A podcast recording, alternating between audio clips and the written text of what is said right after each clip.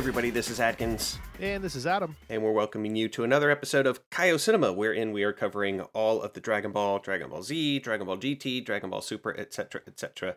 Uh, movies in chronological release order. Uh, and today is one of those etc. days because it's not really a movie and it's only fractionally Dragon Ball Z, but we thought it would be kind of fun to cover it because Dragon Ball Z is literally in the title. Uh, and it exposes us to an anime that he and I, Adam and I, had never heard of before we curated our list of things to watch and review. Yeah, and it's not too outside of our wheelhouse. We've covered other specials that weren't really movies, like TV specials. It's like the Bardock stuff. I wouldn't consider that a movie. It's a special, so I think it fits right in. I'm totally all for it. Those, so the difference is those were like Here comes Adkins to freaking argue Yeah, with me that's over right. a really simple statement. Just like your son. Matter. yeah. uh, the difference is those two, th- the you know the, the ones that you're talking about are exclusively Dragon Ball. This is like Dragon Ball Z tacked onto other other animes. Yeah. Yeah, and it's weird because this uh Toriko is the anime that we're unfamiliar with. And uh Is it called Toriko? Or is it Dream Nine Toriko? uh I think it's just called Toriko. Um Okay. But it is the anime that we're unfamiliar with. And uh it has crossed over previously once for sure, maybe twice. I might be misremembering how many times. I think it's twice with One Piece. So those two anime uh casts have gotten together for crossover episodes in the past. And then along comes strolling in Dragon Ball Z for this one. Um, and there's no introduction. There's no like, hey, Oh, no. here's these characters. Great to meet you. Like the setup is just there's this tournament and people are showing up to it. And lo and behold, Goku's there. But there is kind of a nice moment where I think the main character of Toriko is I think his name's just Toriko. Yeah, it is. King Toriko. He's like, Oh, hey Luffy, like recognizing that hey, we've met before. Whereas Right. with Goku, he's just this new guy. So Yeah, and Goku's entrance, we're getting slightly ahead of ourselves, but go, go As we so do. like yeah, we always do. Uh at the beginning of this uh the the series of episodes, it's it's uh, an episode of Toriko, episode 99 of Toriko and then like episode 590 of One Piece. Good luck by the way um trying to find episode 99 of Toriko. You can go to Hulu and watch an episode 99, but it is not this episode 99. There's got to be some sort of weird licensing issue with oh, it. I'm sure. It cannot be watched on Hulu or Crunchyroll, which is where you, the two places that you can currently watch Toriko. The One Piece episode is fine; like it's in it's it's in all the places that you can legally stream One Piece. Um, anyway, uh, when they're introducing the characters, they are familiar, of course, with the Toriko characters. Um, as Adam said right before we recorded, it seems to take place mostly in their quote unquote world. Um, and then the One Piece and Dragon Ball characters are kind of uh, kind of visiting and then uh, the One Piece characters are recognized, and then later on they're like, "Oh, who is this?" Like as if Dragon Ball Z wasn't in the title of the show. It's called Dream Nine Toriko and One Piece and Dragon Ball Z Super Collaboration Special with two exclamation points. So it's almost like it's like, oh, who's this mysterious character? It's almost like a who's that Pokemon silhouette thing at first when he when Goku shows up. But yeah, yeah, it's it's different. Um, it feels like Dragon Ball Z is the the tacked on the most tacked on element because of previously existing collabs or crossovers between Toriko and One Piece. But uh, before we get into actual coverage of this episode, Adam, I wanted to give our listeners some My Hero Academia content. No news um, has come out that I'm aware of outside of like, you know, if you're on the Twitter, I'll retweet if like new merch is available, new statues and you know uh, acrylic figures, yada yada. Uh, but Socks? Socks? so I haven't retweeted any socks. I haven't seen Ah. any socks. Dang. Well let me know when your Twitter feed gets good. Yeah, right. uh, well, I need to start following Hot Topic, and it'll take care of itself, I'm sure. Oh yeah, that's true. Uh, so we haven't done anything My Hero in a while, um, but uh, convers- conversations are constantly taking place in our Discord, uh, and they're always very interesting. But the one this morning, I thought that you would get a a, a, a kick out of. Um, you're you're usually aware of the Discord, but not really active in it. Um, at least not in ways that we see. Like I'm sure you're reading it. Um, aren't aren't you? Don't I do, Just, yeah. just. I mean, I, I read and I chuckle occasionally. Yeah. occasionally I'll respond. Uh, but yeah, a lot of the times it's my escape. Like, let me go in here and see what people are up to. And I'm a bit more of a lurker. Uh, and that's, to be fair, kind of like in general with all social medias. You you won't really see me be super active anywhere like that. Yeah. Well, this we've had um uh, several new folks drop into the Discord. One of whose uh one of them was Swolo, S W O L O exclamation point. Uh, and this person asked this morning a series of interesting questions that had us talking back and forth for about 15, 20 minutes. Uh, talking about crossovers, this is a My Hero Academia and Pokemon crossover conversation. Oh, cool. Okay, I'm I'm for it. I like where this is headed. Yeah, you're much bigger into the Pokemon scene, I think, than I am. And I Um, wouldn't say much bigger, but uh, you know, I'm an original 151 kind of guy. Like I, I, I played up through silver and gold, um, and I've played some of the more recent stuff, I guess. But everything in between that is a bit of a miss for me. Okay, well, maybe I misspoke. I, I thought that you were one of the like play by post Pokemon players on the back patio at some point or something. Ah, I like that. mean, yeah, when we first started, the fact that that thing is still actively going blows my mind. In fact, we have one user that doesn't participate at all in the Discord except for catching Pokemon. That's it's hilarious. incredible. He's still like one of our number one Discord users as far as like actual messaging goes because all he does is just put stuff in the channel to catch Pokemon. It's great. Well, now you got me curious about where he ranks versus me because I'm constantly in a competition with Ness about his rank. What's this person's name? Just shoot it to me in a DM. I don't Okay, want to. Okay, yeah. Uh, we yeah. actually he he has a specific title in our Discord because we Oh, had really? a uh, tournament at one point in time uh, using that like weird Pokemon bot thing. I say weird, I don't mean that offensively. Just you know, it's it's unique. yeah. Um, and uh, we held the tournament and he won, so we gave him like a gold member status, and Oh, we never had another tournament, so no one's ever been able to debunk him. okay. All right. I'll have to look into this person's rank. Um, anyway, the question that Swolo asked in the uh, My Hero or the Almighty channel was this Aizawa likes cats, which is a, a- just a canonical statement. Sure. Will he like an Eevee? And then he they back this up with do do they count as cats? So let's let's start let's start with the nitty gritty. Do you think Eevee counts as a cat? Yes or no? Or we- if we're talking base Eevee, um, I would probably go no. Base Eevee to me is more fox like. Like maybe there's some cat elements there, but I don't know. I think of base Eevee as being more fox ish, especially since there are other Pokemon that are actually cats. Actually cats. Yeah. Yeah, So especially like in the 150 at least. You know, obviously later on things get a little bit more um separated, but but like even if we're talking its evolutions, because Eevee has more evolutions than a lot of other Pokemon. I could see like Umbreon and Espeon, I think are their names, uh, that are kind of like the dark and the uh, fairy, if I remember correctly. Um, I could see them being considered cats. Yeah, so I said the same thing initially. I said I think they're more of a fox than a cat, but if you Google like list of cat Pokemon, Eevees do show up on it, even the base one. Oh, I'm sure. Um, yeah, I yeah. So the, the internet seems to think that it's like a mix between a fox, a cat, and some people even suggest that it's got some rabbit in it. But I think see that's that. just to like, I think that's mostly to do with the ears, right? ears of Umbreon and Espeon, and some of the evolutions. Yeah, yeah. So, um, like or Jolteon, like the original three. Well, Vaporeon doesn't really have cat-like ears, or sorry, uh, rabbit-like ears, but Flareon and Jolteon and original Eevee kind of do for sure. yeah. Yeah. So I said, okay, let's let's grant that Eevees do count.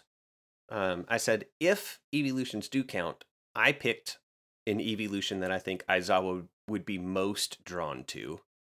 Um, let's hear what you might think Aizawa would be most drawn to if it was an evolution out of his love uh, of love for cats. Yeah, I could see Espeon or Umbreon, honestly. Like, and I could go either way with why, I guess. Like Umbreon obviously being kind of that darker, moodier, broodier, you know, Aizawa, but then Espeon is also kind of more. Um, I'm trying to think of the right word I want to use. Like, I don't want to say mystical because that sounds silly, but I feel like there are some fantastical elements about Espeon that would maybe attract him. I feel like the others though would maybe be a little too I'll say ostentatious. Like I can't see him pairing up with like a Flareon. That doesn't seem his personality style. You know what I mean? Yeah, yeah, or it's like a Sylveon or something like that. Yeah, yeah. Like Sylveon would totally be uh uh Miss Midnight or something. I could see her wanting like a really flashy, pink and pretty, you know, Yeah. uh cutesy Pokemon. But I feel like if Aizawa was gonna take an evolution, he would definitely go for one of the more darker kind of uh uh recluse is that the word i want to use not really i'm trying to there's a word i'm looking for you know me i'd make it up if i could think of Yeah. it I I also chose Umbreon um, Yeah. for basically the same reason that that you suggested. Um, I did say that if it had to be explicitly a more obviously cat Pokemon, I would have chosen Litten, which is from a uh, a generation that you're less familiar with, I guess. Um, Litten is the first of its evolutionary line, and it's the only one in its line that I think fits Aizawa uh, really well. So if you look up Litten, it's kind of got these almost tired looking eyes, uh, and uh, I watched some clips from the anime, and it's just it just seems kind of over everything. Sure. Yeah. Uh, so I feel like that uh, would uh, appeal to Aizawa. Although I would say again that I, I would think that he would be the type that kept it a Litten, um, wouldn't wouldn't let it evolve if he could, um, because I think he definitely doesn't want an Incineroar. Like Incineroar No. goes way too hard for Aizawa. yeah, yeah, exactly. That's more of like um um man, we've not watched a show in a year. What's his name? Todoroki's dad. oh, Endeavor, yeah, Endeavor, yeah. thank you. It's Gosh, even typed right, yeah. Yeah. um, I also thought if we weren't going for cat Pokemon, I think that there could be a certain draw of Aizawa to something like a Slaking, somebody that just wants to Oh, like yeah. lie down and sleep. I like that. Yeah, I can see that for sure. Uh, well, since you're hitting me with this like no prep, let me pull up my Pokemon that I'm familiar with. okay. While you're doing that, I will uh I'll share a little bit more of this conversation because it was it got kind of fun. So uh later on Swolo asked if uh Aizawa would have been big fans of the Wild Wild Pussycats, and I said I'd wager he's a bigger fan of Sansa, uh, who was the cat cop, which I which I thought was great. I don't I can't remember if the two have ever met. They'd have to be aware of each other. I mean, Sansa, I feel like spent a lot of time with uh, Tsukauchi, and so Aizawa would would have to have met Sansa at some point. I don't remember the two of them meeting. I need to I need to do some research and see if they ever have because it would be uh it would be hilarious if if yeah there, there's a lot of possibility there I think. Yeah. Uh, and then I further suggested that it would be awesome if we had found out that Aizawa canonically adopted the uh, cat that got uh, hit with trigger and turned into a bus. oh yeah, That would be flipping dope that would be. If he just took in took in the uh the cat with it. Well, and it's it works on different layers. So like we know he is a, a big cat fan. He would be adopting this cat that is this anomaly that actually an animal that has a quirk, which we only know of two. Um, him, that cat, and also uh Nezu. So it'd be like this super rare cat that he would have that seems like something Aizawa could be into. Yeah, no, totally. I can see that. That's funny. That was that was just fun back and forth conversation that took place uh literally this morning about uh Aizawa's love of cats. So I should have I think that bought you enough time to find your list. What are you looking at this list for? I was just trying to think of who I would see him like if he could choose any of the original Pokemon that I'm more familiar with. Who would he go Oh, with? gotcha. Yeah, and there's a part of me that wants to say Psyduck. I, I mean, that feels up his alley to some extent. Like just this like little neurotic creature that's always stressed out all the time about everything and has constant headaches and he would have to be like kind of wrangling in. But there's also a part of me that could see him going for like Meowth's evolution, which I can't remember its name. I think Persian? it's Persian Yeah. um, which is just literally a cat, right? But I could see that. Honestly, though, what you called out is probably the best. Like Slowpoke, Slowking, like that is, yeah, that's really good. Um, Slaking is who is who I said. Slaking, yeah, Yeah, yeah, the big the big gorilla that just kind of lays around. Oh, oh, I was thinking of Slowpoke uh, and like his evolution line because he's got um, Slowbro. Slow Bro, and Yeah. then there's uh, Slowking, I think is what it might be, um, where he's actually really intelligent. Um, Yeah. But yeah, yeah. No, that's funny. Like, I like the idea of Pokemon My Hero mashups just in the sense of like who would each character choose as their companion? Like, given they can choose pretty much any Pokemon, who would fit them from a personality perspective? That's a really fun thought experiment. Well, how about we kick it to the listeners then? Um Oh, yeah, that's we'll- great. We'll just say, hey, um, I'll I'll post it in the Discord and uh, on the Twitter in this episode, and we'll just say, hey, we're we're curious if uh, pick a my hero character and then uh, pick the Pokemon that you think they would be most drawn to, and tell us why. And just for just for fun, and this is another creative writing exercise, kind of similar to Gorkles. So Yeah. I'm curious, who who is your Pokemon of choice, Adkins? Do you have one? mine, like personally, Yeah. Um, no, because I'm not really big into Pokemon. I really like playing Arceus because it's um, it its gameplay loop is very relaxing to me. Um, so I play it just to kind of unwind. Um, but I haven't played a Pokemon game since like Leaf Green, and even that, I, Oh, I don't think I ever finished a Pokemon game. I think I just kind of was drawn to the novelty when I was, you know, it hit in the U.S. when I was that age, like Sure. Yes. you know, junior high. And so uh, everybody was into it. I had some cards for a little while. I do, I will say that uh, my greatest exposure to Pokemon is I do like watching some YouTubers um, do competitive play, like high level, like world championship competitive play, where they take the time to explain stuff. I, I really love that. I watch a lot of that on YouTube That's cool. but uh, just not my scene. So, um, but I mean, I mean, off the top of my head, I've always been a pretty big fan of Greninja. Um, Oh yeah. Okay. it's just I just think that that's a really cool concept for a Pokemon. Um, but a part of that is because I've loved ninjas for my entire life. So I'm playing a game right now you'd love called the the Messenger. It's uh it's really fun. You play as a ninja. I am playing. It's like old school side scroller too. So I'm playing through the um, Ninja Gaiden trilogy remastered. So Ninja Oh, Gaiden cool. Sigma right now. yeah, yeah. And I forgot how hard that game can be. These It games is. are hard. It's yeah. The first one is It's just like- brutal. Pop a Xanax and then play. Yeah. you, gotta, you gotta. That's not a game to chill out to. Yeah. So yeah, I don't play it like every single day, but sometimes I'm like, right, I think I've got the fortitude in me to try and make it to funny. another uh, another episode. Man, speaking of card games, I know we're totally off topic at this point, but uh, the DBZ card game, the new one comes out. Uh, I think it actually came out last week, like on the 23rd or something. Yeah, I've been and I trying found to get my any hands in on. town. Me Yeah. either. Yeah, So in fact, uh. Casey from the BPN, who I'm sure some of you guys know from uh, Rocks and Rune Lords, uh, but like him and I have both been looking around. We can't find him anywhere around here. So Yeah, I may end up I may end up doing something dumb like ordering a booster box when I get my tax return. nice. Just just for fun. I haven't opened up a pack of cards in too long for anything like a sports cards, nothing. So Yeah, yeah. anyway, um, 17 minutes of just total off the tracks BS later. Uh, It's because we like an hour long episode, and what we have to cover is not that long. Yeah, yeah. I So, told you we'd end uh, up going the full hour. Yeah, so let's talk about uh let's talk about this crossover special. I really enjoyed it. Um I I, Yeah, I was was surprised by how much I enjoyed it actually. Yeah, me too. Um, I really, I, I thought it was a, a blast. Um, a lot of fun, and I had very low expectations, which maybe is why I enjoyed it so much. I don't know.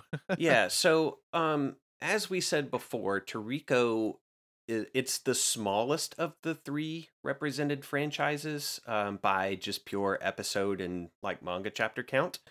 Um, I would imagine, I mean, it doesn't necessarily follow that this is the case, but I would imagine that it is also the least beloved or the least popular of the three.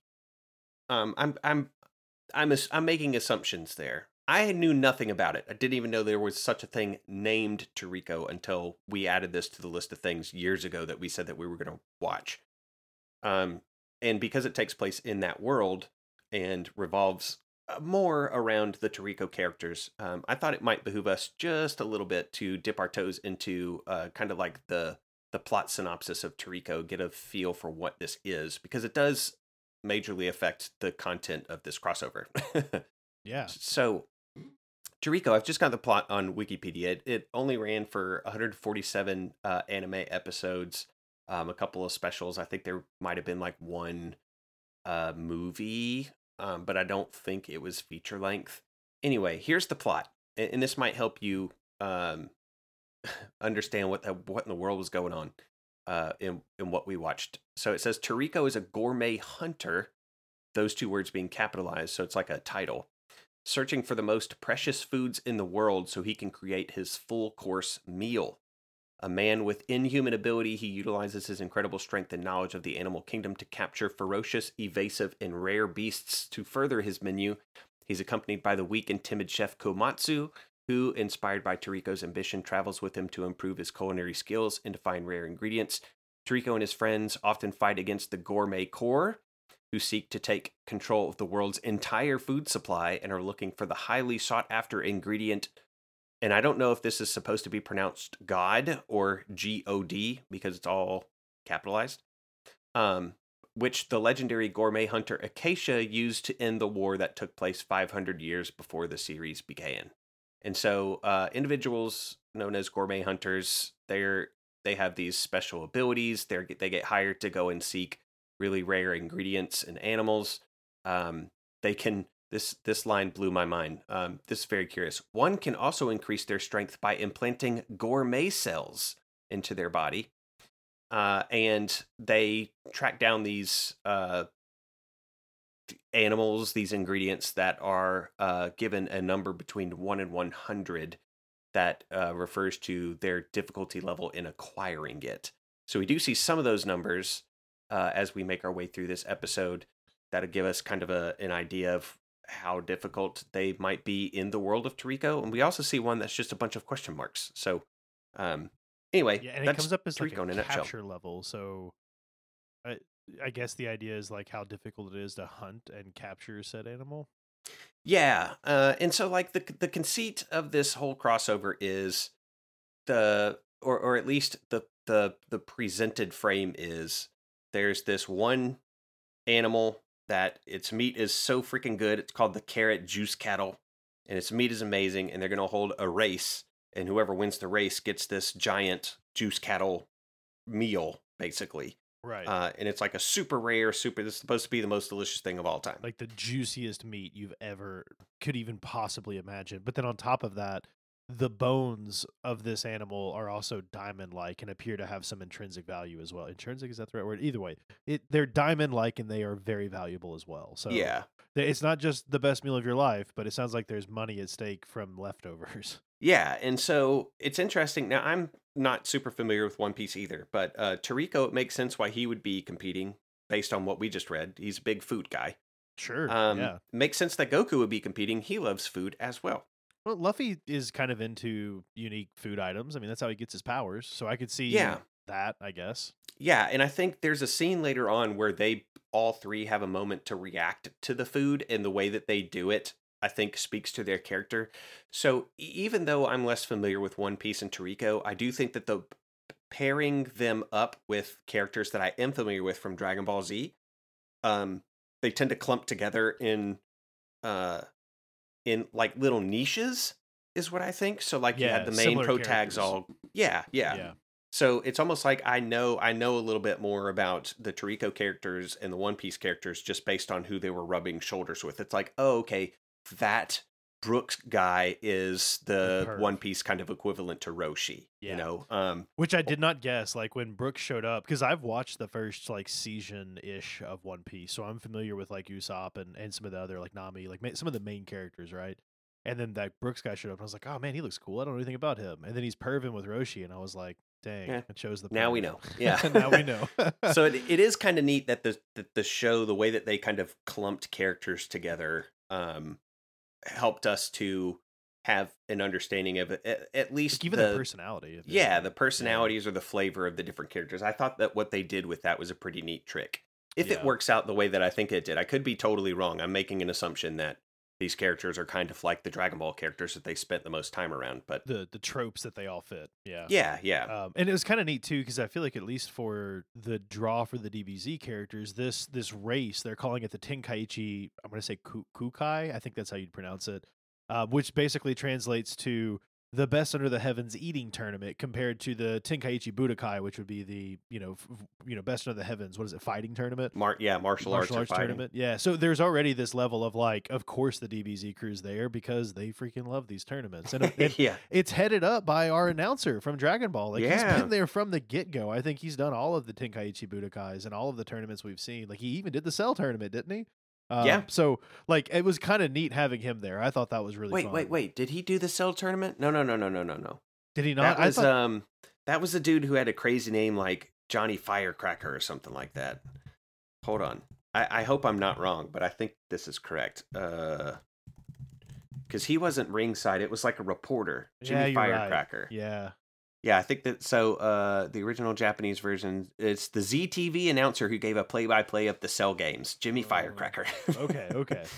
uh but yeah it all of the budokai stuff um he's been the announcer for for sure Yeah, like even into the, I think GT has some stuff that he's in as well, and he's back from o- OG Dragon Ball, so it was fun Yep. seeing him there. Um, but yeah, either way, so to kind of kick this off, that's where we start. Is you know, you, I feel like you've laid the groundworks really, but well, where we start is literally like him announcing this tournament, and then there's another guy from what I believe would be the Toriko world. I didn't Yeah. catch his name, but he's from a company named like IGO, I think is what it is. Yes. Um, and they are the ones hosting this tournament, and uh, this guy's like totally uh, an alcoholic. He's drinking literally the entire time, and I'm pretty sure he's drunk the entire time. Yeah, his name is Chief Mansam of the IGO, and I just have in my notes that he is never not drinking and has bottle cap stuck to his bald head that he seems completely oblivious to. Yeah, yeah, he fell asleep on those. um, but anyways, the the base is this: we get introduced to literally this huge group of people. I mean, there's hundreds of people outside of this kind of like three course area, uh, and they ring the bell and the race starts. It's like a total madhouse of competitors, and then literally within the first two seconds, this massive pit opens up. A demon centipede like creature crawls out whoa, of whoa, it. whoa. No, it wasn't. What? I'm going to quibble. Okay, quibble, quibble. Because if it was a centipede, I would have no chill about it. I totally thought this thing was a centipede. I even put in my notes, Adkins must be freaking out. No, it's an ant lion. Is that what it is? Okay. Yeah. Do you know what those are? Like, have you seen them? The little uh, uh, inverted conical depressions in the sand around Yeah, outside. Do they have those in Tennessee? That's what this is. This is an ant lion. In Oh. fact, the the like English term, it had a Japanese term that I'm not even going to try to pronounce, but it's English word like in the little presentation thing that gave its capture level also, which was 40, is how can't lion this be? Okay. Um, yeah. So yeah, definitely an ant lion, which I'm grateful for because Sure. I do not like centipedes. But it pops up out of the ground and I would assume devours most of these people. They don't show them getting rescued, so you know, losses. Rip Um, three thousand people or something like that. Of course, Yeah. the only people that are survive are the characters that we're going to be paying attention to Right, from the three series. But you know, it's like it's a high stake tournament, right? Like if you win, you get some pretty cool prizes. You lose, well, it was worth it, I hope. Uh, Yeah. But anyway, so we we immediately see that the One Piece contestants have made it past, along with King Toriko, and then out of nowhere, Goku shows up along with a handful of other uh, Dragon Ball characters: Gohan, Goten, Trunks, uh, Android 18, and then Vegeta shows up later. Piccolo's also randomly there, but I don't think he's competing in this. Yeah, it's weird. So some of the there's a lot of Dragon now. Again, I only have eyes for Dragon Ball characters. I don't know enough of the kind of tangential One Piece or definitely not Toriko characters. Um, but in the crowd that you can spot, uh, like in the uh, the arena where the race ends, you can see the Ox King, Videl, Boo, Chaozu, Tien, Dende, Popo, Bulma, Oolong, Mr. and Mrs. yeah. Doctor Brief, Puar, Yamcha, Yajirobe, Korin, Krillin, Marin, Piccolo. There's a bunch of Dragon Ball characters in there, so I'm assuming there were several characters from the other franchises in there too. I just could not tell you who they Couldn't were. Yeah, same here. Like I feel like there was later on there was a Piccolo equivalent that seemed to show up from One Piece. Um Yeah, Robin, I think was who that was. I think was. that's Robin. Yeah, and I'm pretty sure she was in the crowd. Uh, but I'm right there with you. I didn't recognize a lot of the other characters, so I'm sure there's plenty of cameos here that we were probably totally missing. Um, but the next cameo that happens is one of my favorites because after we kind of see that there are other, you know, contestants that did make it past the uh, the ant lion piece here, uh, Satan actually shows up. Yeah. Like Mr. Satan is also there, and he's gonna be kind of like. I don't think he's even an announcer as much as he's just maybe like a co-sponsor or is just there because in this universe he's also known as the number one. Like the whole crowd is cheering on Mr. Satan. So um, yeah, and it never gets old hearing crowds chanting the word Satan over and over again. yeah, it's my uh, private Christian school's uh, worst nightmare from when I was a child. I think he's mostly on hand as like the the like the celebrity of the event. sure. You know, yeah, yeah. obviously he ends up playing a larger role later, but only incidentally and accidentally. Right, right, totally. Yeah, so we, we even uh we go into the crowd where we see Krillin who's like even just questioning like is this meat really that good? Is it worth it? And someone from the Toriko universe, I didn't catch their name, but they were going on and on about how exquisite the meat is. Um and this is where they're kind of giving the breakdown about how like its bones are made out of diamonds and like there's so much going on to this particular animal, I suppose, that really truly makes it a delicacy. And then we kind of zoom out and we see that there are basically three routes that the characters can take at this point. They can either climb this sheer cliff, they can go through a deep forest, or there's this desert wasteland area. And uh, the three main characters, Goku, Toriko, and Luffy, uh, all decide to take the sheer cliff. So they all just start climbing. Gohan and some of the other characters from Toriko and One Piece take the forest where they end up encountering this really large baboon that's named like the full stomach baboon. And Gohan is, level 45. yeah, Gohan's just like, don't you worry about it. I got this, guys. But then this old lady stops him and is just like, there's no need to fight. Well, we're just going to feed him and then he'll be fine. So Shinji, I think is his name from, um, or maybe it's Sanji. I'm pretty sure it's Sanji. Sanji. Yeah. hmm Sanji from One Piece and another character from Toriko decide to feed him a meal, and they do, and the baboon's happy, and they just run by. And there's this moment where Gohan is like, "Huh, I would never have thought of that." Yeah, uh, but it's a race. There's no way them taking the time to like whip up all this food, and it was a lot of food for this baboon, was like faster than just letting Gohan punch it. yeah, I don't know. Well, and That it's like wild. I thought it was weird too because she mentions this character that stopped him mentioned that this is like I think they give him the name Gourmand of the Forest, and they make it sound like this is a a, a very important baboon, like titled, if that makes sense. Like it's not just any baboon. It's like this one is is special for some reason. But my understanding of the show is that they hunt these things down and eat them. So like, why did she care? You know yeah, what I if mean? it has a capture level, then presumably they capture it. yeah, um, to to consume. But again, we we we're we're just guessing about Right, everything right. Toriko in this. yeah, uh, and then we catch up with some of the pervs. Uh, we see that uh, Roshi and Brooks are like uh, totally passed out. They're they're just unconscious, and Rin, I think is her name from Toriko, and Nami from One Piece are rushing up, and they're trying to help them, like I guess their respective uh, characters. And as they are trying to help them, you know, of course, they both are like, "Oh, I just need a little bit of pafu pafu or or something," and and yeah. yeah, they're Rin and Nami both freak out. Uh, it's great. They both kind of smack them upside the heads and send them flying. So um, they they handle that pretty early on. But then we get uh, Goten and Trunks. They fuse. They they're gonna fuse up and use their combined power to get ahead. And this strikes like a little moose like character from One Piece to be like, hey, Chopper. is that his name? Yeah, Yeah. I've, I tried to be good about figuring out who these folks are. Chopper is this reindeer that ate a fruit that lets him turn like kind of humanoid. So he's in like his reindeer form, and then when he gets excited about the fusion, he turns into the little like short person, weird anthropomorphic version of himself. And I wasn't sure is he wanting to fuse with another One Piece character, or is he just like totally buddying up with this random character from Toriko? Yeah, it's Toriko. The other character with the rainbow hair is a guy named Sunny, and Chopper just wants to fuse with him because he's the only other person he could fuse with on the scene. So like this this is Sunny, Chopper, Goten, and Trunks, and now it's just Sunny, Chopper, and Gotenks. Yeah. Uh, I loved too in the desert scene with Roshi and uh, Brook that uh, 18 doesn't fall for that trick at all because she's familiar with Roshi. Because she's on the scene too, Yeah. and she just keeps she's unfazed. She's like, "I know, I know that perv." Yeah, yeah, it's great. And really, like, 18 is there just for the diamonds, like the diamond bones. That's all she cares about. I love that that's like a consistent throughput for her character. Like, after Cell Saga and Android Saga, they she get. just wants money. she just wants money. Yeah. And she married Krillin, which, like, if anything, at least you know she loves him because she didn't marry him for his money.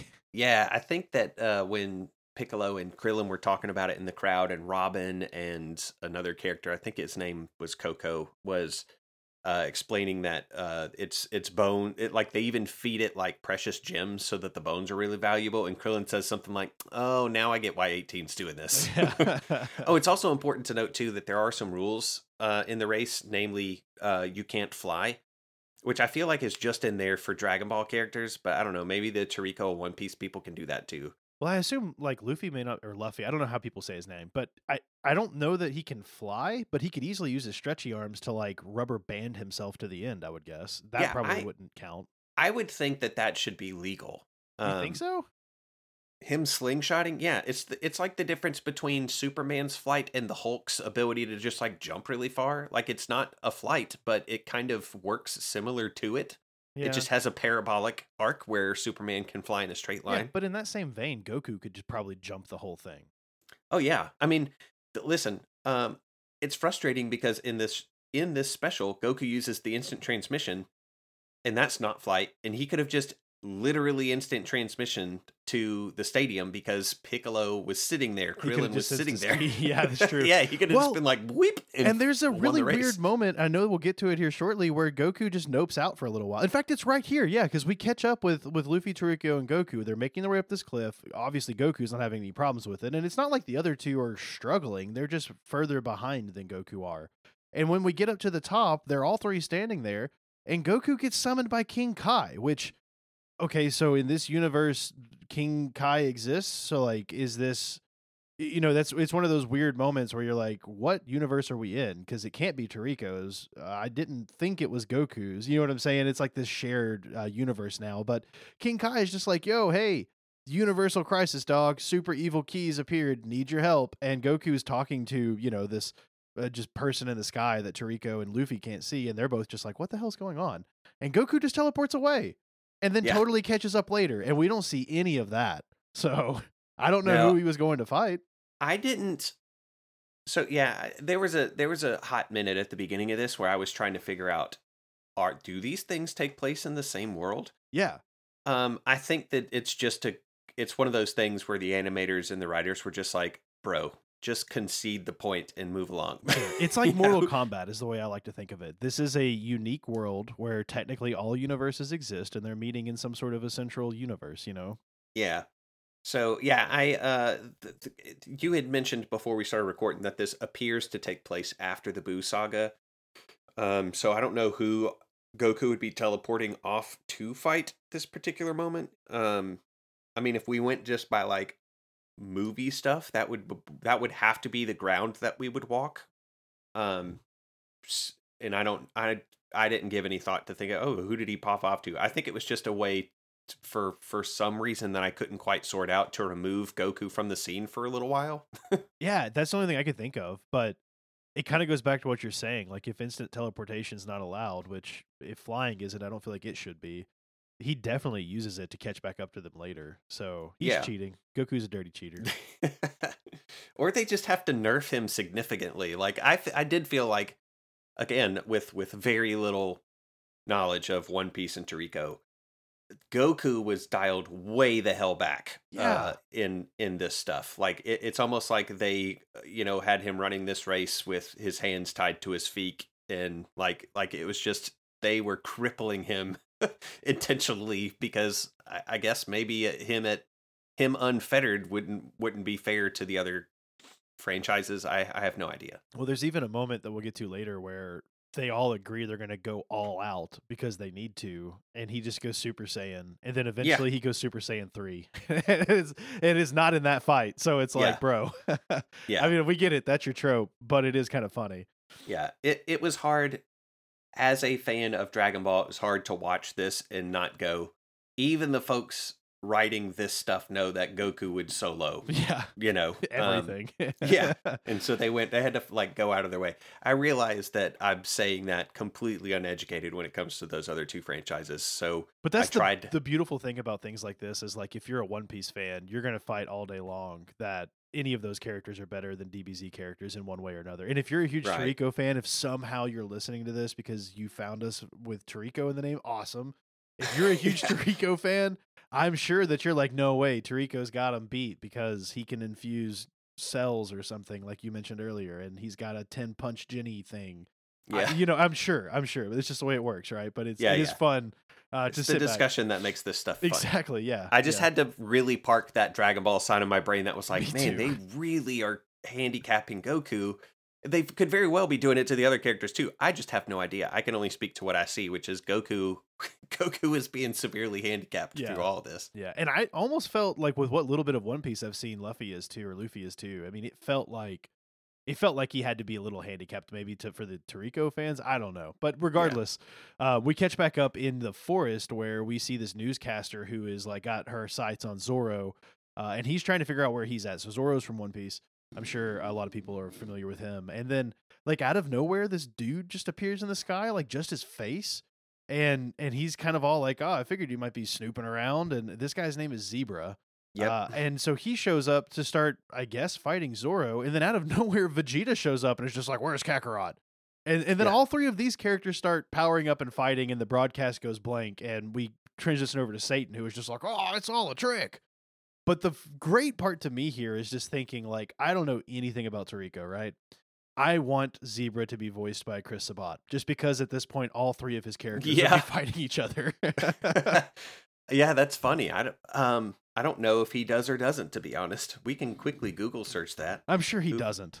I'm Uh, sure. what's this? Zebra voice actor Toriko. Let's see. It would be hilarious if it was Christopher Sabat. Uh, let's see. I'm gonna have to find like the English voice actor. That would be helpful.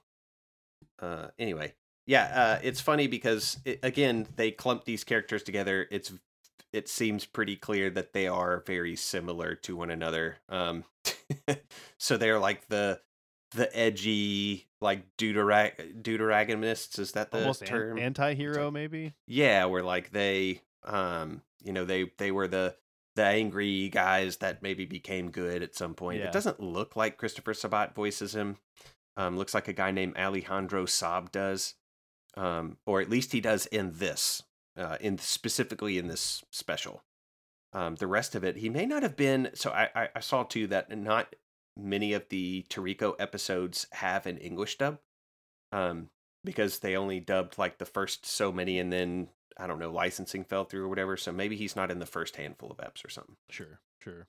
But yeah, I do agree it would be hilarious if Christopher Sabat was all three of these voices. That would be hilarious. That would be great. I'd just love to hear him voicing off with himself, basically. Yeah. uh, but we, we catch back up to the main two at this point because again, Goku is off world fighting an evil crisis. Um, and so we, we were following Toriko and Luffy who have arrived at the stadium and they're like both running towards the finish line. And then out of nowhere, Goku's right behind them and they're all three tied. And they all grab the winning flag, like this winning pole at the same time. Um, the IGO announcer is basically admitting, like, hey, look, they're all three are here, all three have won. Why don't we just go ahead and settle it right here this just have a massive battle. And then this huge stage like starts to appear uh, and when this is happening it's like coordinating off certain sections of like the audience and satan gets like knocked over out of his chair and falls into the ring and then just becomes part of the fight and the crowd is just eating this up they all i'm sure think it's part of the fight itself you know um, and the announcer's just like, "All right, begin!" And all three of them start to like not power up, but get in their their fighting stances. And Satan is just like, "Oh God, what am I gonna do?" yeah, and all the rest of the competitors um, have a- apparently also arrived at the stadium and just taken a spot in the crowd. Yeah, they just gave up. They're like, "Ah, dang." Yeah, they just all showed up. except for all Um, the folks that got eaten at the beginning. Yeah. So Goku punches Luffy's head backwards, which slings back um, for a wicked headbutt, but mostly gets blocked. Um, Toriko punches Goku, who blocks the initial punch, but not the other announced nine of the ten blows. Goku gets his battle on, uh, and is just, just like, all right, let's do this thing. We're we're gonna all go all out, like you said. So Toriko's right arm, and only his right arm, gets humongous, and he's flanked by this giant red demon-looking thing. Um, yeah, I have in my Luffy- notes that he powers up with demon powers because I Yeah. have no idea what's happening there. Me neither. Um, Luffy inflates his right hand, which turns black, and I think this is his third gear, is what they Yeah, call it. I'm pretty sure they call it third gear. And then Goku goes Super Saiyan, uh, and then th- they like they each do uh, up one of their signature moves. So Toriko does this 18 punch thing, and Luffy does the Gum Gum Elephant Gatling, and of course Goku does the Kamehameha. There's this massive explosion. Also, it kind of looked like Toriko and Luffy were both going at Goku, Agreed. and yeah, so it was like a two v one. Yeah. Well, and that's what I I have called in my notes. It's their signature moves. Like they kind of aren't. They just don't make a lot of sense from the perspective of like both Toriko and Luffy seem to be doing physical up close. Even if Luffy's able to do it from far away, you're punching somebody, right? Like you have to make physical contact. Goku could be a mile away and hit them with a, a ki blast. Like Right. it- so the explosion that comes from this, I was like, what is happening? Is it just are they giving off power that explodes? Um, you know, this, not a a complaint. I was just like, I don't understand what happened here because we just see them all start their signature moves and then it backs out and we just see the stage basically explode and the ring is destroyed. Yeah, and uh, all three of them have been ringed out because it was following uh, Tenkaichi rules. So uh, ring out or knockout. Goku looks the most upset about it, uh, but Satan is still clinging to this like one piece of existing ring in the middle of everything, and so he's left in, and it continues and reinforces the charade that he's the strongest in the universe, which is a total crowd pleaser. They're I all going, it. they're eating this up. I loved it too. I thought that was great. And then the one I thought that this was a funny touch too. The One Piece and Toriko characters that were in the crowd, like look at the camera and they're trying to figure out what kind of punchline this is. Like they're like, what what is this Satan guy? Yeah. like they don't know who he is, even though everybody else in the show apparently does. Um, so the meat gets shown. It's got this diamond bone with all sorts of sparkles. Uh, and it must be a freaking giant cow, this thing, because this t- hunk of meat is like dinosaur sized Yeah, it's massive. and Mr. Satan decides to share it with all the competitors, um, at least the ones that mattered anyway, or the ones that survived the giant ant lion at the beginning. And then uh, Chief Mansam, to end this episode, uh, kind of talks to himself and he says, Thanks to these guys, we were able to lure that thing out. And there's this ominous shadow emerging from the depths of the sea just off of the island. Uh, It's like and Large pufferfish shadow is what it looks like. I have in my notes actually. I said that's clearly a Wailord. Uh, so we we now have our fourth crossover. Uh, but that's the end of the first of the two episodes, Toriko episode ninety nine. So let's hop into uh, One Piece episode five hundred and ninety, which is called History Ultimate Collaboration: The Glutton of the Sea. Yeah, and something I, I kind of noticed between these two episodes is that the animation style didn't seem to change at all. Like all I I expected when I sat down to watch this that the Toriko episode would have more of maybe its animators and the way that they draw these characters, but then when you go into the second episode that's under the One Piece title, nothing seemed to really change. I was actually really shocked by that. It had to have been the same studio that did both episodes. There is a, a still of Goku in this episode that I'm going to send you in chat when we get there. That's the weirdest I've ever looked Goku. Uh, I've ever seen Goku look in an official anything. Was it the one with him standing next to Luffy and Toriko? Because I remember there being one still shot that I was like, "Oh, that looks like it was more One Piece influence than anything else." It's like a sh- close-up shot of just Goku's face that Oh, okay. happens when the fish attacks Gohan. I think. Huh? Those Maybe he was spoilers. concerned for once. Yeah. No, it's just uh, it's it's off uh it's off house style somehow. I couldn't quite put my finger on it, but maybe the two of us looking at it can put it into Yeah, words because sure. we're an audio podcast. And I'll share it to the Twitter when this episode goes live. But yeah, I was just like that looks it just looks weird. Yeah, yeah. But uh, we start this episode off with everybody eating the meal that was made out of the giant decorative, uh, or that was made from the giant juice cattle meat. Uh, it's been made into a bunch of different meals. They're eating it inside of these giant decorative fish heads that are built into the side of a cliff. And this is where all of the protagonists respond to the food in very interesting ways. So Luffy is excited about meat. Goku is just excited about food, less specific. He does not care. Uh, and then Toriko is uh, he's excited about specifically the carrot juice cattle. So it's just like they all are appreciating the same thing, but for very very different reasons. You know, Totally. Goku's the most basic of them all. He's just like, oh, something to put inside of my cavernous stomach. And Toriko is like, this is the best food ever. And Luffy's just like, it's meat. yeah, yeah. There's also, uh, I think it's this One Piece character that's like, I don't even know what his name is. He's like a mech guy or something or a robot. Oh, that's Franky. Franky, That's yeah. a yeah, One Piece. Yeah. yeah. He he's talking about how he doesn't really like meat. He prefers cola. So Boo just turns his entire meal into a bunch of cokes. It's pretty cool. Yeah. Uh, which so the whole Boo thing in this I find interesting because in DBZ canon, Boo lives with Satan, and you know Satan is like very aware of what is happening with the Saiyans and the fact that there are these powerful people that can use their ki. But in this, he seems to be completely oblivious to that. So like, who's Boo hanging out with? Like, who did he come with? You know what I mean? I don't know. Not to I mean, just I- poke too many holes, but it was just one of those Yeah. moments where I was like, he's there. I like that he's there. I just don't know that it makes sense given the way that they're treating Satan in this. Yeah. Yeah, Satan's he's even even when he is aware of the powers of everybody, he still plays the part to uh, he's the face, Yeah. right? Yeah. Um to the rest of the world. Um but in later stuff in Dragon Ball Z and maybe in some of the movies, he's like I I know that y'all are the real movers and shakers and doers and saviors and so he's like throwing them parties and stuff like that. But yep. Yep. uh, but yeah, I do I do think that he he realizes that there's this this unique position that he fills. It even comes in like canonically significant in the Boo saga when Vegeta's like talking to everybody on the earth through King Kai and he's like, "Hey, you sons of bitches, put your hands up in the air." yeah. and nobody does it and then Mr. Satan does it who just happened like when he ends up on the planet of the Kais for this last battle we're like what in the world is he doing there and then this is why it's because he steps up to the plate for the world, and he's that recognizable voice. And he's like, "Hey, this is Mister Satan, the world champion.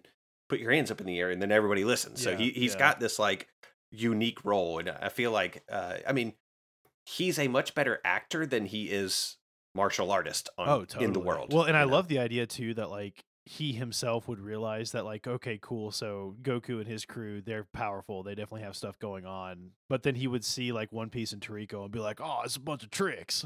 you know, Right. like like oh, the, it can't quite any in any realm be similar to what's actually happening over with these other guys. You know? Yeah, Toriko at one point is explaining to everybody that it isn't the juice cattle doesn't just taste good because of the meat. It tastes good because we can all eat it together. Oh, Yeah. so he's like, when everyone eats together, it tastes way way better. Yeah, and then it's Goku. great because Satan just says the same thing. He's just like, yeah, he tries to spin it as his own. Yeah, and someone calls him out. I think maybe one of the chefs. He's just like, "Yeah, that's literally what Toriko said, you idiot." Yeah, I think it's Komatsu who I think it that that line must be something that Toriko says regularly in the show. It felt because I think it gets repeated a little bit later on yeah, too. yeah. Um, but yeah, so the Chief Mansam guy is standing. That's the drunk bottle cap headed dude. IGO announcer. I mean- that's what I called him in my notes. Yeah. Um, he's standing on an adjacent platform and he knows what's coming. He doesn't want to be near when it does. I think that's why he's kind of separated himself Totally. from all the strong people. But Robin, Piccolo, and Coco want to know what he's up to. It's like they're suspicious. Yeah, they're just like, dude, we can tell like there's some ulterior motive here. Why did you hold this tournament? And he's just straight up with them. He's like, yeah, you're right. There was definitely something going on. Um, I wanted to capture or bring forth something they refer to as Okami, who is the the gourmand of the deep sea. And like right on time, this thing comes out of nowhere, and it's this little tiny puffer like fish that just pops up right behind Goku. And Goku's like, "Oh, cute little fishy. What's this?" And Toriko is just like, "Oh no, no, no!" Like all the Toriko characters are like, "This is bad. Like this guy has the appetite of the sea. You know, there there's nothing he won't just devour. Like this is bad news." And Satan and uh, Usopp from One Piece are just like, "Oh, you know, it- it'll be fine. Leave it to us." And and they they kind of start to go near it, and it bares its teeth and scoops them up and just drains them. And like Gohan tries to interact or, or not interact, but like just you know get in between and save them, and it also drains Gohan. So it's explained that it basically eats their power and then grows from that. And we are also told that they basically have 30 minutes to find the Akami creature and create an antidote from its body in order to rescue the people that it has poisoned because it is also not just draining them, but it's also poisoning them. Yeah. So this is where we get the three way protagonist fist bump. Uh, and then pretty much everyone with power runs off to handle it, Yep. except for 18. Yeah, 18's just like, listen, I, I came here for the bones. Uh, so I'm sending you now this this still of Goku from this scene uh, in the Skype chat, and it, I, I think that it's because he just looks Dude, meatier. Like his, His face and his is, neck like, are super Three meaty. times the size of his head. Yeah. Yeah, especially like in current seasons like goku is not drawn you know like his neck looked like this in og dragon ball like season one of dragon ball z maybe where he's like you know basically a freaking powerhouse bodybuilder compared to now where he's like really thin and lanky looking and just kind of powers up or is well defined but i think this Yeah, is just a just like- mixture of those two art styles meathead Goku, man. Yeah. It just looks weird. Um, Yeah. But anyway, um, Setsuno explains. Oh, that's that's the poison stuff. So uh, Sunny and Sanji are working together, and they get into a little bit of a back and forth. Uh, a little a little spat uh, that uh, Akami interrupts. And uh, Sanji tries his devil leg technique, and then Sunny has to use a hairnet technique to keep him from being I don't know, smacked into the ground, and then Piccolo comes out of nowhere and lands a kick that sends it flying, and and he disrobes, which you know it's always cool he's yeah down to business, man. Yeah. Drops that weighted clothing, yeah and then the three actually pretty quickly coordinate an attack pretty well, um, but they still end up grabbed and drained, having done nothing notable to Akami in the end. And uh, as Akami is absorbing uh, more and more significant sources of power, he continues to grow. Yeah, and, and we, we catch up with Goku, who is unable to sense uh, this creature's ki at all. So he is totally lost on where this thing is at. Uh, Yeah, I I took issue with that too. It's like certainly Piccolo had his power level spike, and Goku would have sensed that. So at least if even if he didn't know where Akami was, he should have been able to sense that where Piccolo had just been, Yeah. and could have just instant transmissioned over there. He'd be like, "Oh no, that's that's Piccolo's ki. He's in a fight," and and IT'd over there. but again, I feel like they're constantly like tying his hands in this in this stuff. I agree. Yeah, I, I hadn't even really considered that, but you're totally right. Um, and then even more so, like, okay, so if it's not Piccolo, they show him saying he can't sense the ki, but then we transition over to Goten and Trunks with Brooks and a, a Toriko character. Uh, I didn't catch their name. Um, Coco. Co- is it Coco? So see, you Mhm. can tell who the good host of this podcast is. uh, but but they're all trying to you know search for Akami as well. Brook immediately gets taken, uh, and then the other three try to put up a fight. Uh, but is immediately taken out, and then you know Goten and Trunks fuse. So Gotenks is there, which Goku absolutely would have recognized. Uh, he would have Yep. caught that. They're also kind of, if I remember correctly, in a weird area. Like, aren't they like in a split sea area? Uh, yeah, yeah. The the setting for this scene is kind of like a a very exodusy Like Red Like Sea almost. Yeah. Yeah. Um, where I, I think they describe it as waterfalls. So I think that they're kind of on a path between two waterfalls. It's how it's kind of described, but it looks very much like they're walking on the dry seabed of a like ocean that has been split. Yeah, it's really strange. Uh, but this is where Franky shows up and like this massive mech, and he. oh, this is great. I actually really like this part, yeah, because he's he's in this huge mech and he's just like, ah, it's uh, Iron Franky Shogun. It's time to stop this guy, and and so Akami reaches out to try to to leech off of him, but he can't because he's just attached to the mech. So he's like, hey, this is my job, you know, we we got this.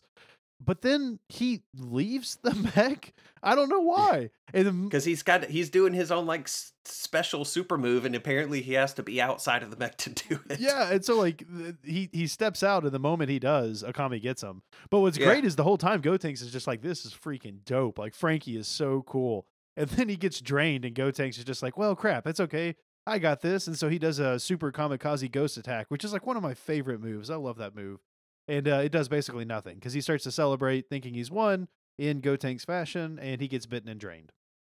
yeah, yeah. He throws up peace signs, and even in English, he says "the end." Yeah, yeah, Uh, and then uh, yeah, he he almost gets bit, and then uh, but he arrests the teeth, and then he gets drained. And again, this is a lot of energy. Like Goten and Trunks aren't the tacti They at this point they aren't the tacticians, right? And so they they know that this thing is absorbing energy, and they fuse, which like exponentially increases their energy, which means that Akami got way more energy from Gotenks than he it would have if it had just drained Trunks and also Goten.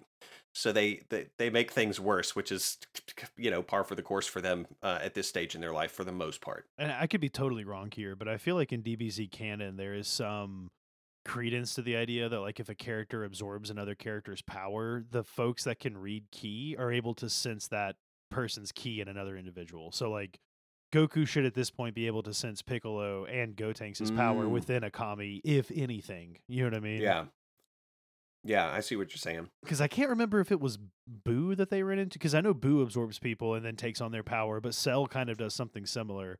So I can't remember who it was, but I, I swear I remember there being a, a, a story arc where they are able to sense the ki of others inside of a big villain because he's absorbed them, basically.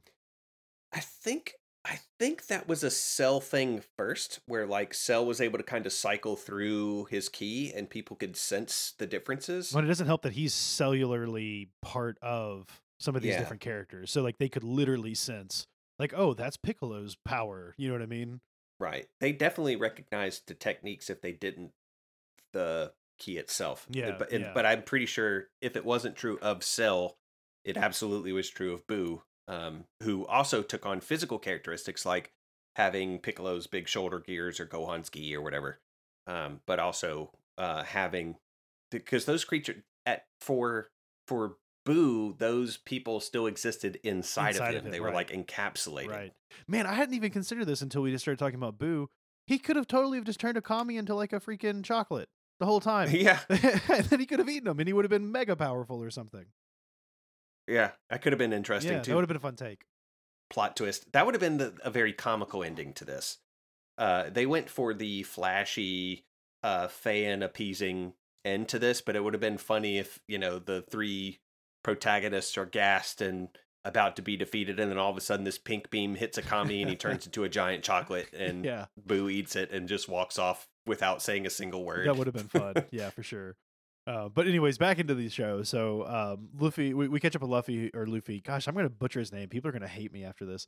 Uh, That's why I haven't said his name a single time. I don't You're think. doing great. You're leaving it all Although I think I would go with Luffy. Luffy. personally. It's definitely Luffy. I mean, I've watched the show. I know it's Luffy. I just, for some reason, in my notes, I keep reading Luffy. I don't know why. uh, but anyway, so we catch up with Luffy, who is unable to find uh, Akami either, which makes sense. Like he has no, uh, that I'm aware of, ability to sense other things. So I don't even know why they made a point of this. But Toriko seems to have this weird ability to smell him. Uh, w- okay, sure, fine. There's weird things happening with him that we don't understand from that show, anyways. But the other Yeah. funny thing to this is that now that creature is massive. So like, there's no need to smell him, or you just look around. Like he's Yeah, I- he's huge. I have in my notes it says Toriko can smell it and quote unquote stumbles upon it. Yeah. because it's freaking massive. It's it's literally massive. Uh, but Toriko goes into attack. Luffy joins, and then Goku obviously joins as well. And uh, Toriko's explaining that like this thing has finally reached its final form, that it, it can't get any more powerful. And uh, he says that like not only is it in its final form, but in this form, it's probably reached its best taste too. So that's great. I think he's explaining that like at this point, this thing should have all the flavors of all seafood basically. And Yeah, this was kind of weird. So some of this exchange was kind of funny because Goku instant transmissions in, and one of the things that he says upon arriving is, uh, "It seems kind of different to me now." I'm like, "Good lord, he's oblivious." Um, but it's classic. It's classic Goku. Classic and then Goku. Luffy says, "Does it?" um, but yeah, Toriko says this is the final form. It's about a hundred times stronger than the middle form, but it's also a hundred times more delicious. And in my notes, I just says, "How how does he or anyone know?" yeah, because it's not been Like, ha- captured before, right? Yeah, uh, not that I don't think so. But I mean, I'm guessing that this follows some sort of Toriko logic where, like, surely these things, the cryptids is what I'll call them in this show that they're hunting. That's a good word for. I- Yeah. I like it, right? So I'll allow it. I would assume that they also have like forms that maybe they can power up. So maybe there is some level of just like canonically when things get more powerful in this world, they get tastier, I guess. Hmm. I'll allow it until we learn otherwise by watching And Toriko. we won't, so it's not a problem. Ruling stands. yeah, Goku does. He pulls the Gohan here. Gohan, who was like, "Don't worry, I'll beat it up." Goku says, "I'm going to beat the crap out of this guy and then feed him to you." Yep. And then all three are on the assault, showcasing showcasing various special moves. You get uh, Kamehameha again, as if that's the only thing Goku could do. Uh, into the 36 uh, punch Twin from Kyugi Toriko. Huh? It's like the twin Kyugi punch. Yeah. And then the Gum Gum Elephant Gun from uh, Luffy. And then surprisingly, uh, I didn't do uh, holler minutes for this, but Luffy does the majority of the screaming in these episodes. Like he does way more hollering than uh, than Goku does for sure in this episode. And then uh, they manage to win. Uh, so they say capturing complete, which I wonder again if that's something that they say um, almost like a video game pop up, like a uh, notification when you beat something in like a boss in a video game. Congratulations. Totally. That's exactly what I was thinking too. Like I I think I, I even have in my notes here something along the lines of like cue Final Fantasy VII winning music, you know? Yeah, yeah. but they can't find the body of this thing. There's just this giant crater. Um, so they start looking through what they call a hole, but it's more like this th- this canyon that is deeply indented into the ground. Um, but when they turn to look in there, this thing uh, rises menacingly behind them, and now they're fighting the super big Toru. Uh, because and he and I just have my notes. Okay, he grew again, but for having absorbed what exactly is the is the conceit that he absorbed their attacks or Goku's Kamehameha blast because he doesn't grab anybody. There's nobody else on the scene. Yeah, I assumed he was absorbing the power of their attacks. Obviously, leaning more towards Goku since there's some ki level there that we're aware of. Because I think Luffy's attack is purely physical. I don't think there's anything coming off of that. And I kind of assumed Toriko's attacks were physical as well, but maybe with some sort of a weird ki like element to them occasionally. But from everything we've seen in this, at least, it feels like the other characters, um, you know, arsenal are purely physical. Whereas we know with Goku's, there's this like, uh, would you say metaphysical? Is that how you would describe ki? Maybe. Uh, yeah. I was gonna say supernatural, but that doesn't seem right. Yeah, super. I mean, Yeah, I wouldn't use supernatural for ki, uh, but in, either way, yeah. So i this thing has grown again, um, which is funny because first off, like, how did Toriko know that this thing had a final form? Because I don't think they've encountered it. So clearly, we have not met final form yet. We don't know what that is, Yeah. right? It's like Frieza all over again. yeah, yeah, exactly. There's more forms. Exactly. Uh, but they continue to fight this thing. I mean, Goku goes in for another ki blast, but while he's trying to do that, he gets like a ki blast to the face. Uh, Toriko explains that, like, hey, he's just continuing to absorb our attacks and getting stronger, and it's just going to continue to grow until it absorbs literally everything. So the only way to beat this is with one massive attack so big it can't absorb it because absorbing logic here, right? I guess there's a gate at which it can absorb things that Toriko's aware of. So Yeah. Goku's like, all right, guys, cool deal. Give me a favor. I need you to go distract this thing for a little bit so I can summon power via the spirit ball, which I love that we're getting another spirit ball to end this. I totally like called it early on in the first uh first half of this episode. I was like, I bet I bet he's gonna use a spirit ball to beat this thing. I just feel it. Felt it in my guts. I was so happy to be right. Yep. And again, it's one of those things where it's just like the the Dragon Ball Z fan in me is going, see, Goku can do this. He just needs you guys to like slow him down a little bit, but he's the one who's going to deal this decisive blow all by himself. Um kind of. Yeah. I mean, he needs everybody to buy in, right? So um so Goku is trying to manifest this spirit bomb and he realizes that something strange is going on because it's not growing anymore and it's because Akami is absorbing it. So this is where we finally get the explanation of his new growth. Um, it's like it, he doesn't have to necessarily apparently be in contact with the thing as it's been shown every other time, but he could just absorb it uh, just by being near it, I guess. Yeah. So uh, everyone on the island is asked to lift their hands and contribute more energy. So Toriko and Luffy both use the same super move that they've used this entire special. It's just like they were like, okay, guys, we're gonna have these guys fight themselves and then fight this beast two separate times. And in each one of these ones, I want the protagonist to use a super move, but just the one with no variations except for Goku, who gets the spirit bomb later. Because it's again like just the number of punches for Toriko goes up. Luffy's still doing his third gear, presumably because that's the highest level that he has, right? I thought he had higher Um, than that. Like even at the time that this was filmed, I thought because isn't he like in sixth gear or something now? I have no idea. Okay. I do. I do know he goes beyond Th- third, third, sure. gear, Yeah. uh, but I don't know if he's there at episode 590. Um, because again, this 590 takes place Well, this was in 2013. in the One Piece episode. Yeah, I'm thinking because God, it's dude, it's weird to say this out loud. That was over ten years ago. Right. so right. yeah, I don't know. Between then and now, I'm sure he's gone past third gear. I mean, it would make sense that he didn't have it in this, but in my mind, I was like, no, no, no, he's definitely been there. But no, that was a decade ago. Never mind. Yeah. Then Goku does eventually pop uh, Super Saiyan 3. And then, um, but he also does a, another Kamehameha. So it's like the Spirit Bomb doesn't even do the thing. Yeah, it's like Um, just enough to help tip them over what they had previously. So Yeah. So all three holler in turn as the Kamehameha shoves the Spirit Bomb down Akami's throat, causing it to explode. they're lucky this worked, really, because they didn't know. Oh. Yeah, really. um, all three are gasped, but they're smiling and they're just like, "Let's go eat." And then they uh, there's a scene where they're chowing down on Akami. Sanji gets into trouble with 18 for using the juice cattle's bones to make a stock.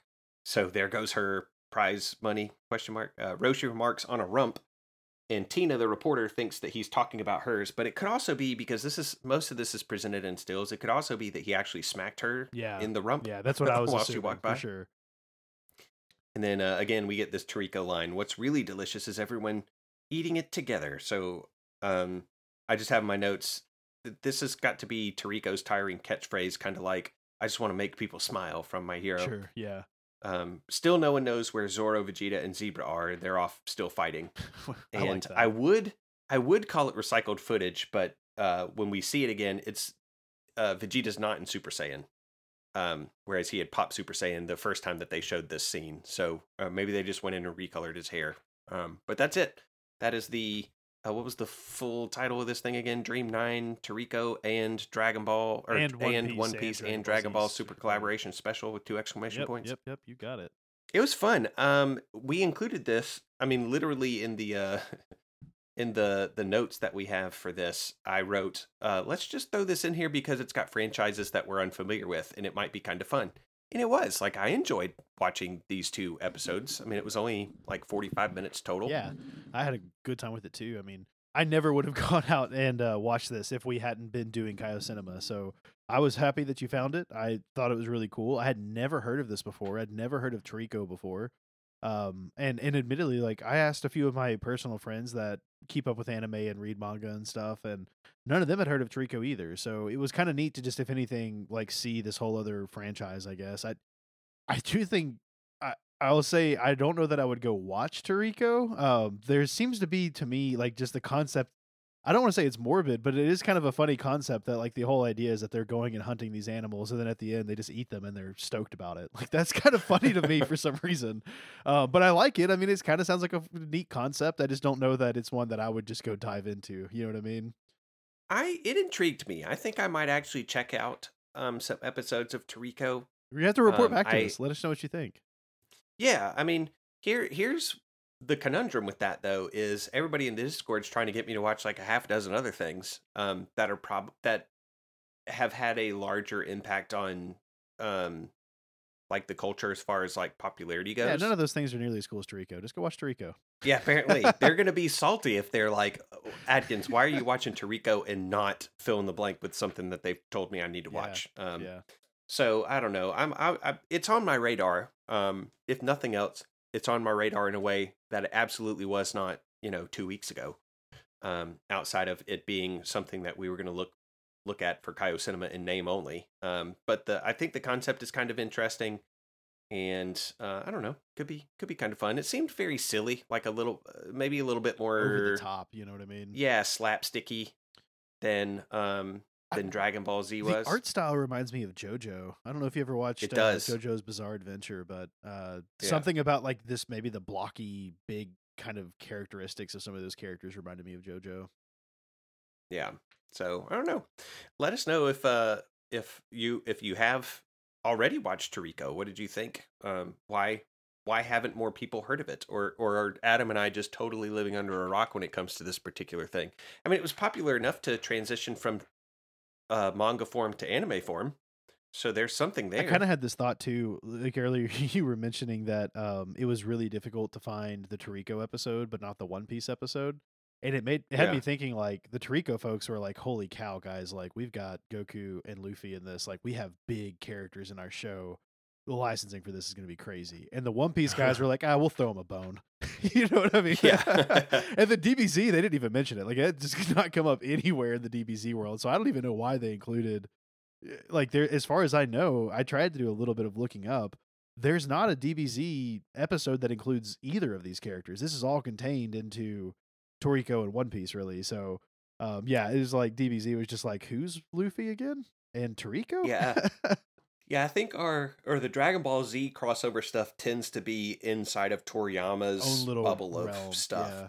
which is great. I mean, there's no licensing issues whatsoever. Right. It's just like this is my stuff. I can do with it what I want. Yep. So yeah, Arale's in Dragon Ball, Dragon Ball Super.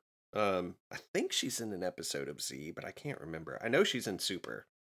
Um, and definitely in at least one of the Dragon Ball movies, um, because we covered it. Uh, Mystical Adventure, I think, is the one that she was in. Um, so we still want to rate this, even though you know a, a little different um, content than we're used to. Uh, we'll get back into the swing of the movies in a couple weeks' time with uh, Resurrection F. What we But what was your? well, I was going to ask you. So we normally use uh seven star rating, but in the Yeah. heart of Toriko, should we give it a capture it a level? capture rating? Yeah, Yeah, I like I don't know what One- the uh, cap okay, is. I mean, yeah.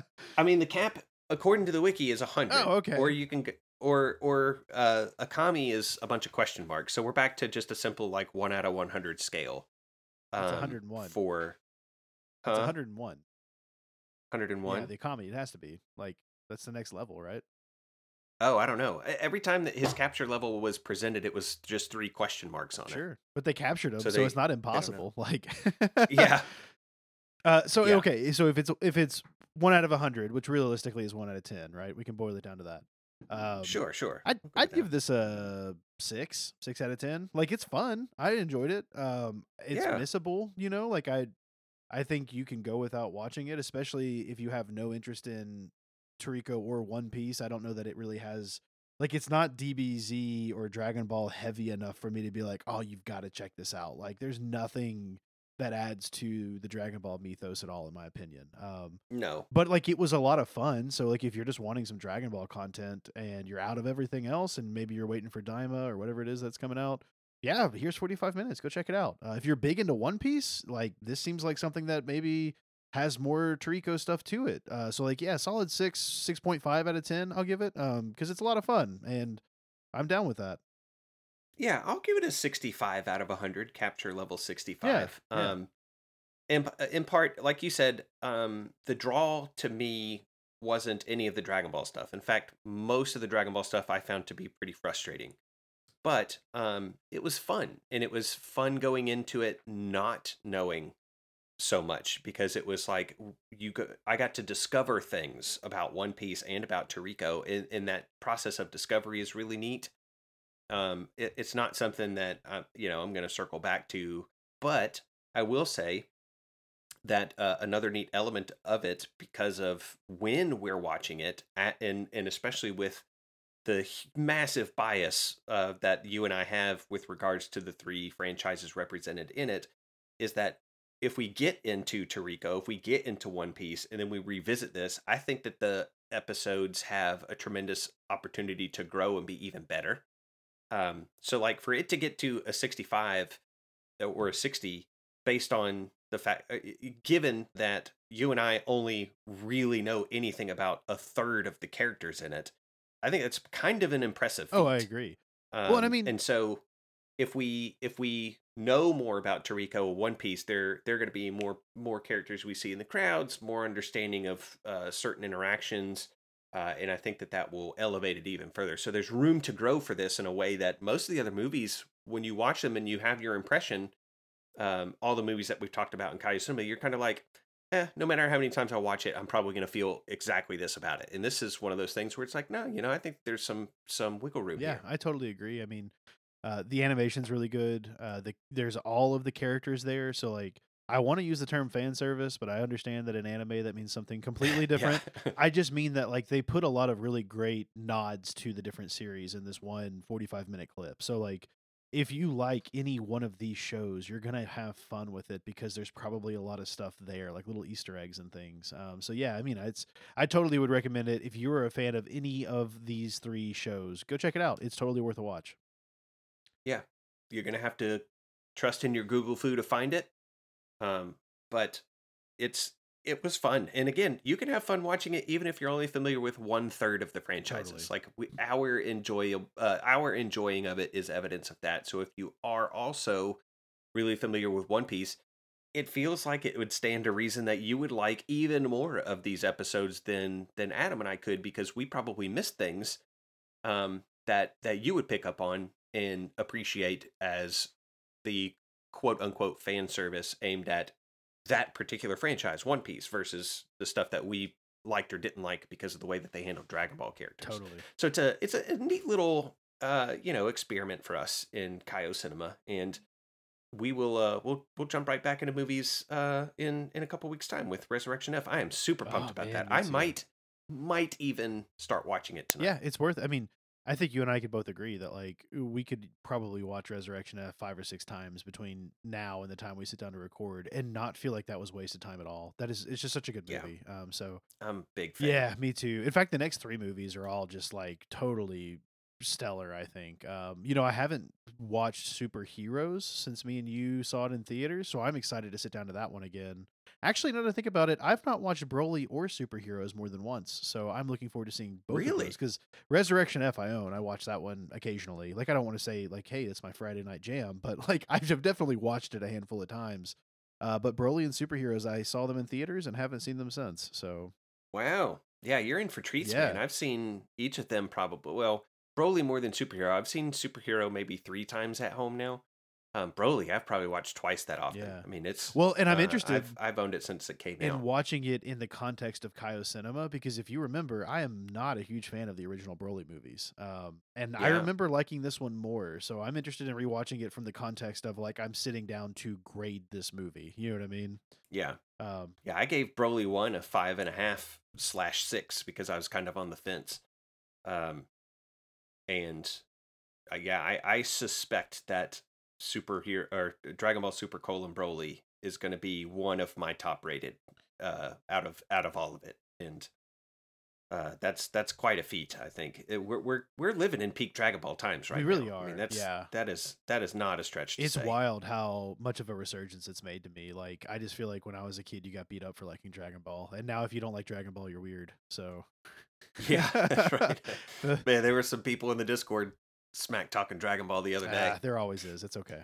It's okay. We Yeah. forgive you. we we we love them. It's it's a it's a safe place for everybody in their their hot takes, including ones that we disagree Yeah. with. It's it's fun. It's fun. Preferences So, are that, right? Like there's there's so much yeah. stuff out there that I'm sure people watch that would be like, you waste your time on what? yeah. So speaking of those social spaces, find us on Twitter at Almighty Pod. Uh, visit the pinned tweet. There's a link to the Discord. Join us in there. Um, when you join, you're going to be joining the Back Patio Network's Discord uh, space. Yeah. and then you can uh, visit the channels on the left hand side find the almighty pod channel uh, and uh, let us let us know that you're dropping in uh, and say Yeah. hey and we, we will converse with you it's it's fun we have uh, we're not as active on twitter as we used to be i used to do like trivia and stuff all the time um, but uh, we are super active the discord's always Yeah. popping Huge shout out to the BPN for still hosting it, even though we're not really Yeah. affiliated with them anymore. so we appreciate it. they're They're awesome. Good folks over there. Absolutely. But I think that's going to do it for Dream 9, Toriko, and One Piece and Dragon Ball Super Collaboration Special double exclamation points. And we will reconvene um, when Frieza is reassembled and reinvigorated in a couple weeks' time, rescued from the happiest of hells that anyone would ever uh, lay eyes on. Yeah. upon. Man, you know what's wild? I hadn't even considered. The movies we're hitting are now canon. Like we used to do this whole thing where Yep. it's like, what if it was part of the TV show? We don't have to do that with That's these it is. we could just Yeah, I talk mean, about the differences really- if anything. Yeah, Battle of Gods uh, really, really started Yeah, that that's true. That's true. Man, sorry not to Um, continue the episode. I just had a realization. Yeah, no, yeah, no, it's good. Yeah, yeah. Uh, again, and just like with Battle of Gods, I'm not going to go and rewatch all the super episodes and take notes about the differences. We're just going to talk about the movies because that's what we set out to do in KC. Um, but that's that's what we're Yeah. doing. That's what we're doing. So we'll see you for Resurrection F in a few weeks. Take it easy, everybody. Yeah. See you guys.